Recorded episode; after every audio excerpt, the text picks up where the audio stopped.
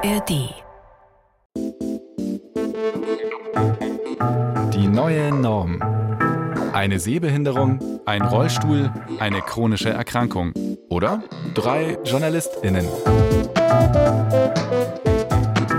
Jonas Kaper, Raul Krauthausen und Karina Sturm sprechen über Behinderung, Inklusion und Gesellschaft. Ein Podcast von Bayern 2. Herzlich willkommen zu die neue Norm, dem Podcast. Wir waren live. Am 3. Oktober fand bei Radio 1 vom RBB der Radio Day inklusiv statt und wir haben dies als Anlass genommen, über die weltweiten Rechte von Menschen mit Behinderung zu sprechen. Verankert sind diese in der UN-Behindertenrechtskonvention.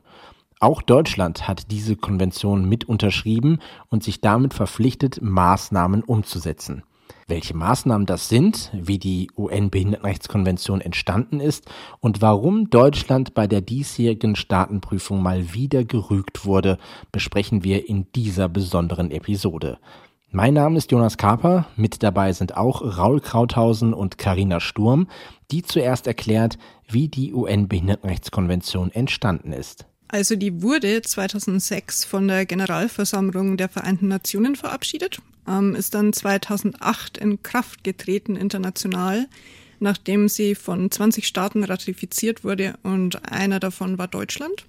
Ähm, seit 2009 ist die UNBRK in Deutschland geltendes Recht ähm, und die überträgt quasi allgemeingültige Menschenrechte auf Menschen mit Behinderungen. Also war Deutschland, kann man sagen, Vorreiter auch mit? Nein. also ich meine, es waren 20 äh, Staaten insgesamt insofern. Deutschland war ein Jahr später. Ja. Aber ähm, nach, wenn ich das richtig verstanden habe, Bangladesch. Ich meine, es ist nichts gegen Bangladesch in dem Sinne, aber ähm, immerhin hat Deutschland das quasi mit unterschrieben. Und das, was ich immer mich frage, wenn ich äh, so an die UN-Behindertenrechtskonvention denke, braucht es die eigentlich? Weil es ist ja, wenn wir Menschenrechte haben und diese ja quasi auch äh, dafür einstehen, dass diese umgesetzt werden. Auch Menschen mit Behinderung sind ja Menschen. Also warum braucht man quasi nochmal dieses, dieses Add-on äh, dahingehend, dass wir jetzt nochmal extra eine Konvention haben für Menschen mit Behinderung? Weil die besonders diskriminiert sind und eine marginalisierte Minderheit und die UNBRK Teilbereiche regelt, mit denen ähm, andere Menschen vielleicht nicht zu tun haben, zum Beispiel Barrierefreiheit. Aber Barrierefreiheit geht doch auch grundsätzlich viele Leute etwas an. Also wenn man sagt, okay, natürlich Raul, wenn du jetzt quasi in deinem Elektrorollstuhl unterwegs bist, äh, bist natürlich darauf angewiesen, dass ähm, es Rampen gibt an, äh, an Treppen oder dass der Aufzug funktioniert. Aber ähm, diese, diese Umsetzung von Barrierefreiheit ist ja auch vielleicht hilfreich für Leute, die, äh, sag ich mal, im Rollator unterwegs sind oder einen Kinderwagen schieben oder generell finde ich auch, dass kleine Kinder sind ja, für die sind ja auch sehr anstrengend, immer nur Treppen zu steigen. Ich denke, dass es ähm, deswegen sinnvoll ist, das nochmal extra aufzudröseln, weil man das ja auch macht in Bezug auf Kinderrechte. Deutschland hat im Übrigen die Kinderrechtskonvention, soweit ich weiß, nicht wirklich unterschrieben, ähm, beziehungsweise in Deutschland nicht umgesetzt. Es gibt keine extra Kinderrechte. Und hinzu kommt noch, dass ähm, es ja auch Frauenrechte gibt, die besonders schützenswert sind. Und da gibt es ja auch die Frauenrechtskonvention der UN, die Deutschland auch unterzeichnet hat. Und diese weitere ähm, Aufdröselung in vielleicht Minderheiten oder diskriminierte Gruppen ähm, kann eben dabei helfen, Diskriminierung in bestimmten Teilbereichen, Mobilität oder Bildung ähm, oder vielleicht auch Arbeitsmarkt äh, konkreter zu benennen und auch zu lösen. Und sozusagen auch sichtbar zu machen in dem Sinne. Und also sichtbar zu machen, genau. Und auch Verantwortlichkeiten zu nennen. Hm. Die UNBRK hat auch ähm, den Behinderungsbegriff neu definiert und ein bisschen ähm, zu einem oder will zu einem Umdenken führen, zu einem menschenrechtlichen Modell. Okay. Wie war Behinderung früher, quasi bevor die UN-Behindertenrechtskonvention dann in Anführungsstrichen in Kraft getreten ist? Äh, wie war da der, der Blick auf Behinderung? Äh, hauptsächlich das medizinische Modell, also Behinderung als was, was, ähm, was fehlerhaft ist und was geheilt werden muss. Ähm, genau, was hast du nochmal für, willst du nochmal deine Diagnose? Nein, also genau das wäre es. Also quasi zu sagen, äh, was hast du für eine Erkrankung, was hast du für eine Diagnose, was, was kannst du nicht? Genau. Und was macht die UN-Behindertenrechtskonvention jetzt? Die wollen hin zu einem menschenrechtlichen Modell. Das ist der Plan. Okay. Zukunft. Dass sie, dass sie quasi nicht davon ausgehen, du kannst das nicht, weil du das und das hast, sondern ähm, äh, dir wird der Zugang zu ABC nicht gewährt, weil folgende Barrierefreiheit zum Beispiel fehlt. Mhm. Ist eigentlich so eine, eine, eine finde ich, logische Konsequenz, weil ähm, ich weiß nicht, wie es euch geht. Wann spürt ihr, dass ihr eine Behinderung habt? Wacht ihr auf und euer erster Gedanke morgens ist, ich habe eine Behinderung? Nee, das, wenn dir halt für irgendwo, irgendwo der Zugang verwehrt wird. Hm. Also, wenn ich ehrlich sein darf, heute ist mir zum ersten Mal aufgefallen, dass ich behindert bin, dass die barrierefreie Toilette im RBB-Gebäude zugestellt war mit Schränken. Was waren es denn für Schränke? Ich weiß es nicht, aber die barrierefreie Toilette war zugestellt mit Schränken, die da nicht hingehören. Ähm, und es wurde mir auch vorher, vorher gesagt als Warnung, oh, die Toilette ist leider gerade vollgestellt, gehen Sie doch ins Haus gegenüber. Und das würde man jetzt jemandem ohne Behinderung nicht so ohne weiteres sagen. Mhm. Was ist denn generell noch Teil der UN-Behindertenrechtskonvention, also so auf, auf inhaltlicher Ebene? Ähm, die enthält Prinzipien, Verpflichtungen und Einzelrechte. Ähm, also das sind zum Beispiel über 40 Artikel, ähm, die praktisch eigentlich jeden Bereich regeln. Also da geht es teilweise um ähm, Nichtdiskriminierung, Frauen mit Behinderung, Kinder, äh, Gewaltschutz, äh, Selbstbestimmung, Barrierefreiheit, ähm, ja, Achtung der Privatsphäre, Familiengründung, Arbeit und Beschäftigung und so weiter. Also die regelt praktisch einfach alle Einzelbereiche für Menschen mit Behinderung und die Rechte. Mhm. Raulos, du hast mal ähm, im Rahmen ähm, des Projektes Leitmedien, was ähm, ein, ein Projekt des Sozialhelden e.V.s ist und äh, wir alle drei sind äh, Teil dieses Berliner Vereins und arbeiten da in unterschiedlichen Projekten, die äh, was mit äh, ja, Behinderung, Inklusion und Barrierefreiheit zu tun haben. Ähm, du hast mal im Rahmen dieses Projekts äh, mit Theresia Degner auch ähm, gesprochen und die hat zum Beispiel gesagt, dass ja die UN-Behindertenkonvention im Gegensatz zu anderen Konventionen ja eigentlich sehr schnell ähm, auch ja durchgebracht wurde oder quasi ähm, dann umgesetzt wurde, weil normalerweise, wenn man quasi so ein großes äh, Gesetzespaket äh, schnürt, ähm, wo sich viele Länder, die es viele Länder unterschreiben und viele auch das ähm, mittragen, dauert das ja quasi sehr, sehr lange. Genau, und das, obwohl ähm, noch gar nicht so viele Leute damals äh, existierten, beziehungsweise bekannt waren, die diese Texte überhaupt äh, schreiben können. Also die auch juristischen Sachverstand haben, um zu sagen, was muss eigentlich in so einer äh, Konvention drinstehen. Und normalerweise dauert sowas äh, 10, 20 Jahre, um so einen Text zu schreiben. Und die UNBRK wurde, soweit ich weiß, in vier Jahren ähm, zusammengeschrieben. Und natürlich gab es da auch Meinungsverschiedenheiten unter den internationalen verschiedenen existierenden äh, äh, Gruppierungen behinderter Menschen. Aber es wurde sich immer wieder darauf verständigt und auch geeinigt, dass es um Menschenrechte geht und dass wir da die ähm, behinderten Menschen auch nicht untereinander in Subgruppen aufteilen sollten, sondern dass alle Menschen, egal was für eine Behinderung sie haben, das gleiche Recht auf Zugang zum Beispiel haben sollten oder auf Barrierefreiheit und dann es letztendlich den einzelnen Gruppen nicht zusteht, zu sagen, dieser Gruppe mehr als der anderen.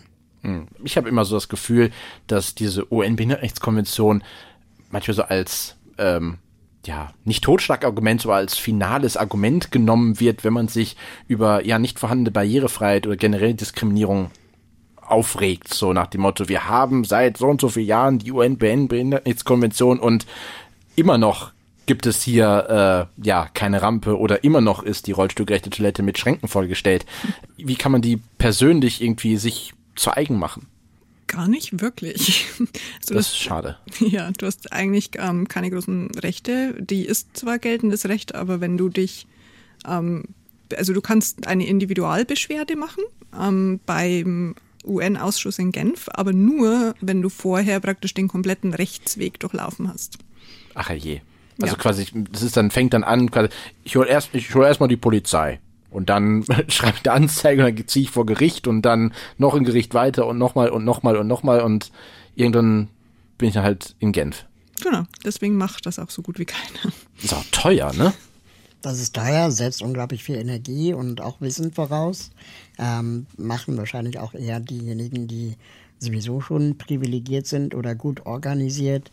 Oft machen das dann auch Organisationen, die dann den Rechtsweg innerhalb des eigenen Landes auch schon versucht haben zu durchschreiten oder durchschritten sind. Mhm. Und ähm, das Problematische ist eben auch, dass wenn dann, sagen wir mal, von UN-Seite aus gerügt wird, ähm, das relativ konsequenz- und folgenlos ist für das jeweilige Land. Du kannst ein, ein Land nicht ins Gefängnis stecken. Ähm, du kannst da schlecht auch Leute bestrafen, ähm, sondern es ist dann höchstens eine Art Image-Schaden für das jeweilige Land.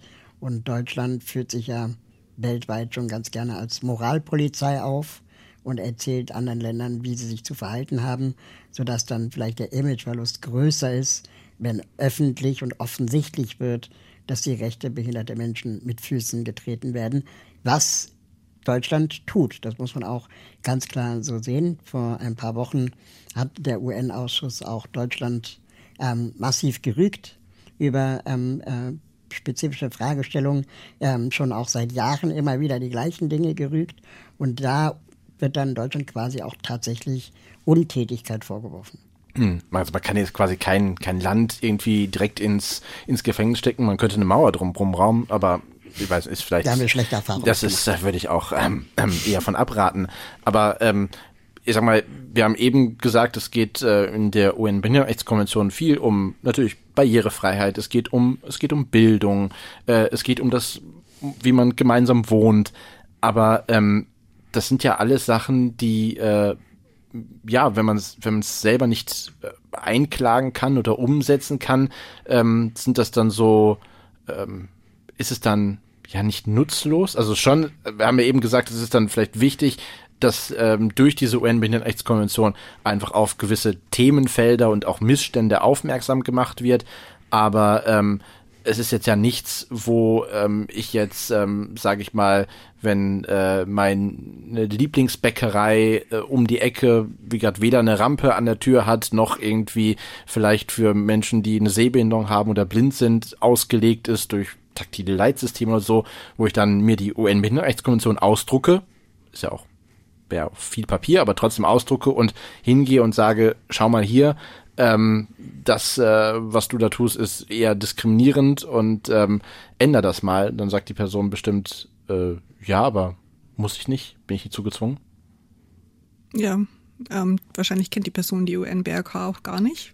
Ähm, da wird ja auch nicht so super viel gesprochen. Sollte sie mal hier zuhören heute? Ja, vielleicht. nee, aber da, also die kennt niemand, da wird nicht viel drüber gesprochen. Ähm, Einzelpersonen wissen auch gar nicht, dass dieses Individualbeschwerdeverfahren gibt. Ähm, das ist nicht niedrigschwellig genug. Ähm, also im Endeffekt, das ist, ich glaube, die meisten Leute mit Behinderung sind ja relativ hoffnungslos, ähm, was die UNBRK tatsächlich tut, vor allem weil sich seit 2009, also seit die tatsächlich in Kraft getreten ist, gefühlt in vielen Bereichen gar nichts getan hat oder sogar Rückschritte.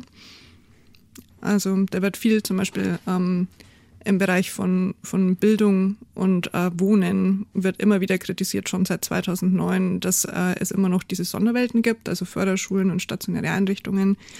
Ähm, der Parallelbericht ähm, von der Monitoringstelle schreibt auch, dass äh, ein Paradigmenwechsel in Politik und Gesellschaft hin zu Inklusion und Selbstbestimmung auch nach 14 Jahren nach Inkrafttreten der UN-BRK nicht festzustellen ist. Also das ist äh, ziemlich vernichtend. Mhm. Aber es ist auch so, dass die UN-Behindertenrechtskonvention letztendlich den Nationen eigentlich Vorgaben macht, dass dann diese äh, Regeln äh, in nationale Gesetze umgemünzt werden müssen in äh, entweder Landesgesetze, kommunale Gesetze oder Bundesgesetze. Und das braucht auch seine Zeit. Ich will jetzt damit niemanden in Schutz nehmen. Es ist einfach nur äh, vielleicht so ein bisschen auch äh, die Erkenntnis, dass Papier sehr geduldig sein kann, bis es dann einmal dann auch beim Bürgermeister oder der Bürgermeisterin ankam, dass die UN-Behindertenrechtskonvention auch für die eigene Stadt gilt und dann eben Maßnahmen zu, ähm, einzuleiten sind, wird dann in sogenannten Aktionsplänen in der Regel festgeschrieben. Alle vier, fünf oder zehn Jahre gibt es dann einen solchen Aktionsplan mit Updates, wo dann geregelt wird, wie man den ÖPNV gedenkt zu planen im Sinne der Barrierefreiheit. Und dann hast du zwei Aktionspläne geschrieben und da sind auch schon 20 Jahre vergangen. Ähm, und das lässt es vielleicht auch so, so langsam spüren und fühlen und entwickeln. Aber zum Beispiel der ÖPNV in Deutschland soll bis 2025, soweit ich weiß, barrierefrei sein. Alle wissen, das wird ja nicht. Aber würde es nicht letztendlich durch diese Aktionspläne mal, sagen wir mal, so eine, so eine Stoßrichtung vorgegeben worden sein, unter anderem auch befeuert durch die UN-Behindertenrechtskonvention, dann wären wir wahrscheinlich auch nicht so weit. Also wir stellen sie so gerade so ein bisschen dafür, ähm, ja, eigentlich ist sie Papier ist geduldig und äh, es ändert sich lange nichts und es, Deutschland äh, setzt gewisse Sachen nicht um. Ähm, aber es ist trotzdem wichtig, dass sie da ist. Definitiv. Also ich bin jetzt auch weit entfernt davon äh, zu sagen, das ist totaler Mist. Ähm, ich glaube einfach, dass es wichtig ist, dass ähm, jemand oder eine Instanz den Ländern auf die Finger schaut und auch eine gewisse Vergleichbarkeit herstellt zwischen den Ländern, aber eben auch gesagt wird, Leute, so geht's eigentlich nicht, wie ihr das hier macht. Ihr tretet hier die Rechte von behinderten Menschen mit Füßen, ihr ignoriert sie größtenteils. Ähm, das funktioniert so nicht. Und ich glaube auch, wenn wir uns jetzt die letzten Jahre so anschauen, behinderte Menschen werden sichtbarer, auch durch soziale Medien und so weiter. Das heißt, das Ignorieren ist nicht mehr so einfach, wie es vielleicht vor ein paar Jahrzehnten der Fall war, oder nur Nichtbehinderte über das Thema Behinderung sprachen. Ähm, und dann vielleicht auch das unter anderem Rückenwind bekam äh, durch die UN-BRK, wo eben auch Juristinnen mit Behinderung diese Texte mitgeschrieben haben. Wie wird das Ganze überwacht, ob Deutschland auch wirklich dort, ähm, ja, das Ganze ähm, so umsetzt, dass Menschen mit Behinderung weniger diskriminiert werden und auf weniger Barrieren treffen? Also die äh, UNBRK gibt quasi auch vor, dass es äh, ein Überwachungsorgan geben muss oder eine unabhängige Überwachungsstelle in Deutschland. Ähm, die ist hier am Deutschen Institut für Menschenrechte in Berlin und zwar ist es die Monitoringstelle. Die verpflichtet sich eben dazu, dass die das unabhängig machen und ähm, dann in einem Parallelbericht nochmal eine Gegendarstellung machen zu dem, was der Staat quasi sagt, wie er die UN-BRK umsetzt. Ähm, das hat dieses Jahr, also da war ein Absatz, der irgendwie gesagt hat, was gut läuft in Deutschland und dann so 20 Ach, da gab es einen Absatz zu? Ja, da gab es einen Absatz Einer? zu. Einen, der war sehr kurz okay. und ähm, der Rest ist irgendwie über 20 Seiten. Das Dokument ähm, hat praktisch jeden Artikel in der UN-BRK kritisiert, also Zerrissen. wie schlecht die Umsetzung ist. Ja. Gibt es da so Kernthemen, die sich herauskristallisieren, die immer wieder angesprochen und moniert werden, wie Deutschland performt? Ja, also das äh, eine Thema, wie wir vorhin kurz angeschnitten haben, ist eben dieses separierende System. Also dass Menschen immer Menschen mit Behinderung immer noch in diesen Sonderwelten sind, also wie Förderschulen und stationäres Wohnen, Werkstätten ähm, für Menschen mit Behinderung. Ähm, und dieses Jahr war auch ähm, relativ harsch kritisiert ähm, Zwang, also Zwangsunterbringung von Menschen mit Behinderung, Fixierung und ähm, Gewaltschutz.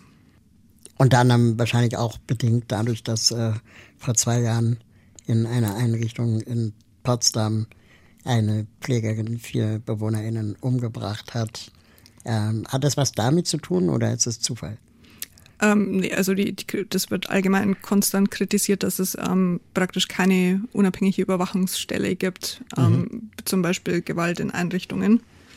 Ähm, und da redet sich Deutschland auch schon seit Jahren raus und ähm, will die Verantwortung bestimmten Stellen übertragen, die da eigentlich überhaupt nicht überwachen können und schafft eben diese unabhängige Stelle nicht.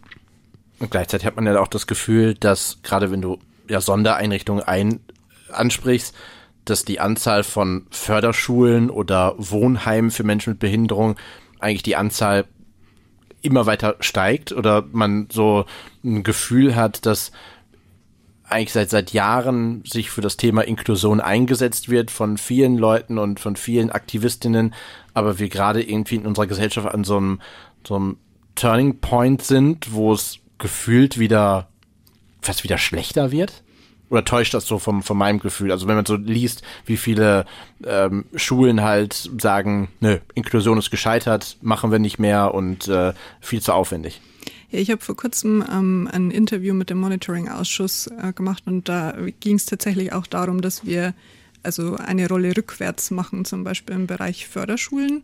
Ähm, also manche, in manchen Bundesländern werden immer mehr Förderschulen oder Förderschulplätze ähm, geschaffen und das gilt auch für also stationären Wohnbereich. Der ist auch, dass die Anzahl an Wohnplätzen über die letzten Jahre auch gestiegen. Mhm. Und das wird dann damit argumentiert, dass die Inklusion an Regelschulen ja gescheitert sei, anstatt zu versuchen, äh, das dort gelingen zu lassen. Ja. Wird quasi das Kind mit dem Bade ausgeschüttet und gesagt, ähm, wir bemühen uns da nicht weiter, sondern lassen alles beim Alten. Aber es ist ja generell dann auch, ähm, sag ich mal, seit 2009, seitdem es die UN-Behindertenrechtskonvention in Deutschland gibt, ähm, ja, ein Armutszeugnis? Oder beziehungsweise es wird dann von der Monitoringstelle ein Armutszeugnis ausgestellt. Ähm, ist ja auch sehr ähm, frustrierend auf Dauer, eigentlich, dass sie ständig immer wieder, das, immer wieder auf dasselbe hinweisen und in dem Sinne einfach nicht gehört werden, anscheinend. Ja, die sind da auch, ähm, finde ich, sehr, sehr, direkt in ihren Aussagen. Ähm, also da wird dann auch von gesprochen, dass zum Beispiel viele Dinge halbherzig angegangen werden ähm, und zum Beispiel also im Bereich Förderschulen ähm, eigentlich schon zum Scheitern vorprogrammiert waren. Ähm, aber dann ein paar Jahre später sieht man halt, dass es eigentlich schlecht gemacht war. Aber statt, stattdessen ziehen wir den Schluss, dass wir es mal, anstatt dass wir es richtig machen, ähm, dass es eigentlich keinen Sinn hätte und wir drehen es deswegen komplett zurück. Hm. Und was ich beobachte, jetzt als Aktivist vielleicht, dass ähm, die Leute, die jetzt Förderschulen gut finden und unterstützen, das jetzt plötzlich auch inklusiv nennen.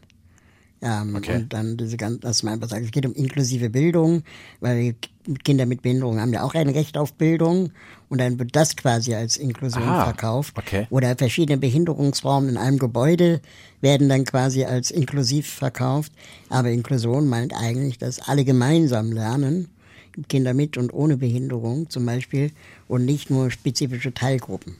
Okay, die wollen also quasi dann auch in dem Sinne Lob dafür haben, dass im Sinne von entweder äh, Kinder mit Behinderung bekommen gar keine Bildung, aber sie bekommen Bildung, was aber sind trotzdem separiert in genau. dem Sinne und äh, dafür wollen sie Applaus haben. So ein bisschen. Und ähm, sowohl Theresia Degner als auch viele Leute, die ich kenne, die sich für inklusive Bildung einsetzen, die sagen auch, dass die Behindertenrechtsbewegung in Deutschland es vielleicht sogar auch versäumt hat, in den letzten Jahren, Jahrzehnten für inklusive Bildung zu kämpfen. Wir hatten viele andere Schlachten zu schlagen. Wir haben für Barrierefreiheit im Gebäude, in, äh, ähm, vielleicht auch Assistenz und, und äh, Barrierefreiheit im öffentlichen Personalverkehr gekämpft. Und, und wir haben dabei und das Teilhabegesetz zum Beispiel.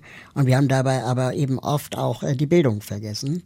Und äh, diese Suppe müssen wir jetzt gerade auslöffeln quasi, dass da viel zu lange nur Eltern für gekämpft haben oder nur BildungspolitikerInnen ähm, oder LehrerInnen, aber es eigentlich keine gute Lobby gibt und gab von behinderten SchülerInnen oder ehemaligen SchülerInnen, die für gute Bildung kämpfen. Und ähm, wir sind ja nicht nur die neue Norm, ein ja, Podcast, der ansonsten in der ARD Audiothek zu hören ist, sondern auch ein das gleichnamige Online-Magazin, und wenn Sie noch mehr wissen möchten, was die Monitoringstelle gesagt hat äh, zu dem Status quo der Umsetzung der UN-Behindertenrechtskonvention in Deutschland, dann schauen Sie gerne mal nach in unserem Online-Magazin auf www.dieneuenorm.de. Dort äh, finden Sie den Artikel von Carina, die eben mit dieser Monitoringstelle gesprochen hat.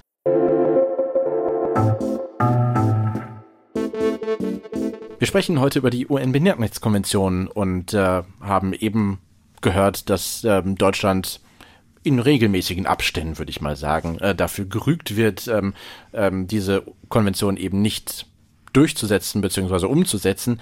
Ähm, wie sieht denn so eine Prüfung aus, die die Monitoringstelle macht? Weil man kann ja jetzt schwer das so auf das ganze Land, also wie kann man das im ganzen Land betrachten? Weil ich meine, Inklusion funktioniert ja manchmal punktuell gut, mal eher weniger, aber die haben da so den Überblick. Ja, äh, schön, wenn du sagst in regelmäßigen Abständen. Also es äh, war gerade wieder eine Prüfung und zwar war das aber die zweite und dritte Prüfung zusammen.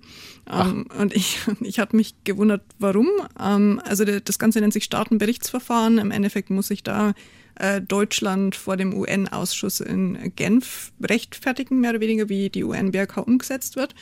Und eigentlich ähm, hätte da quasi nach der Ratifizierung nach zwei Jahren schon so eine Prüfung stattfinden sollen und dann alle vier Jahre. Jetzt war aber 2019, also wäre dann eigentlich schon die, das, die dritte Prüfung fällig gewesen. Äh, das hat sich aber alles rauszögert, so wie immer. Ähm, und deswegen gab es jetzt 2023 quasi die zweite und dritte Prüfung zusammen. Das war jetzt Ende August ähm, in Genf ist ein relativ komplexes Verfahren, dem auch viele Schritte vorausgehen, also unter anderem so eine äh, Liste an Fragen und dann muss quasi Deutschland sich rechtfertigen und Antworten drauf geben und dann kommen alle zusammen ähm, in Genf für einen konstruktiven Dialog.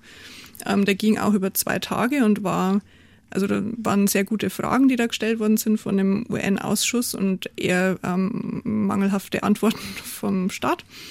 Ähm, genau, und zusätzlich schreibt dann ähm, die Monitoringstelle einen Parallelbericht und es können auch noch Selbstvertretungsorganisationen ihre eigenen Parallelberichte einreichen. Also das ist so grob, wie es abläuft. Und am Schluss gibt es dann praktisch noch so abschließende Bemerkungen, äh, wo dann der Ausschuss sagt, was Deutschland quasi gut und schlecht gemacht hat. Kann man das, hast du da Beispielfragen irgendwie parat oder quasi, oder kann man das generell auch einsehen? Also ist dieser ganze Prozess auch öffentlich? Weil ich meine, hinter verschlossenen Türen kann man ja irgendwie auch viel erzählen. Nö, läuft gut mit Inklusion. Nee, das ist alles online, also das kann man alles einsehen und die Fragen beziehen sich im Endeffekt halt auf jeden einzelnen Artikel in der UN-BRK und mhm. ähm, auf die Vorprüfungen. Also da wird halt dann gefragt zum Beispiel, was ist seit dem und dem passiert im Bereich Gewaltschutz? Gibt es jetzt diese unabhängige Stelle und solche mhm. Dinge? Gibt es ein, also wenn du wirklich sagst, die UN-Behindertenkonvention hat viele Artikel, weil sie ja wirklich auch da sehr detailliert durchgeht. Gibt es einen Artikel, der nicht angemerkt wurde? Die Präambel vielleicht, oder? ja, also klar, diese, ähm, es sind ja nicht alle Artikel, die sich auf Rechte beziehen, ja. aber in Bezug auf die Rechte sind, soweit ich weiß, eigentlich alle bemängelt worden. Ja, das ist schon wirklich bitter.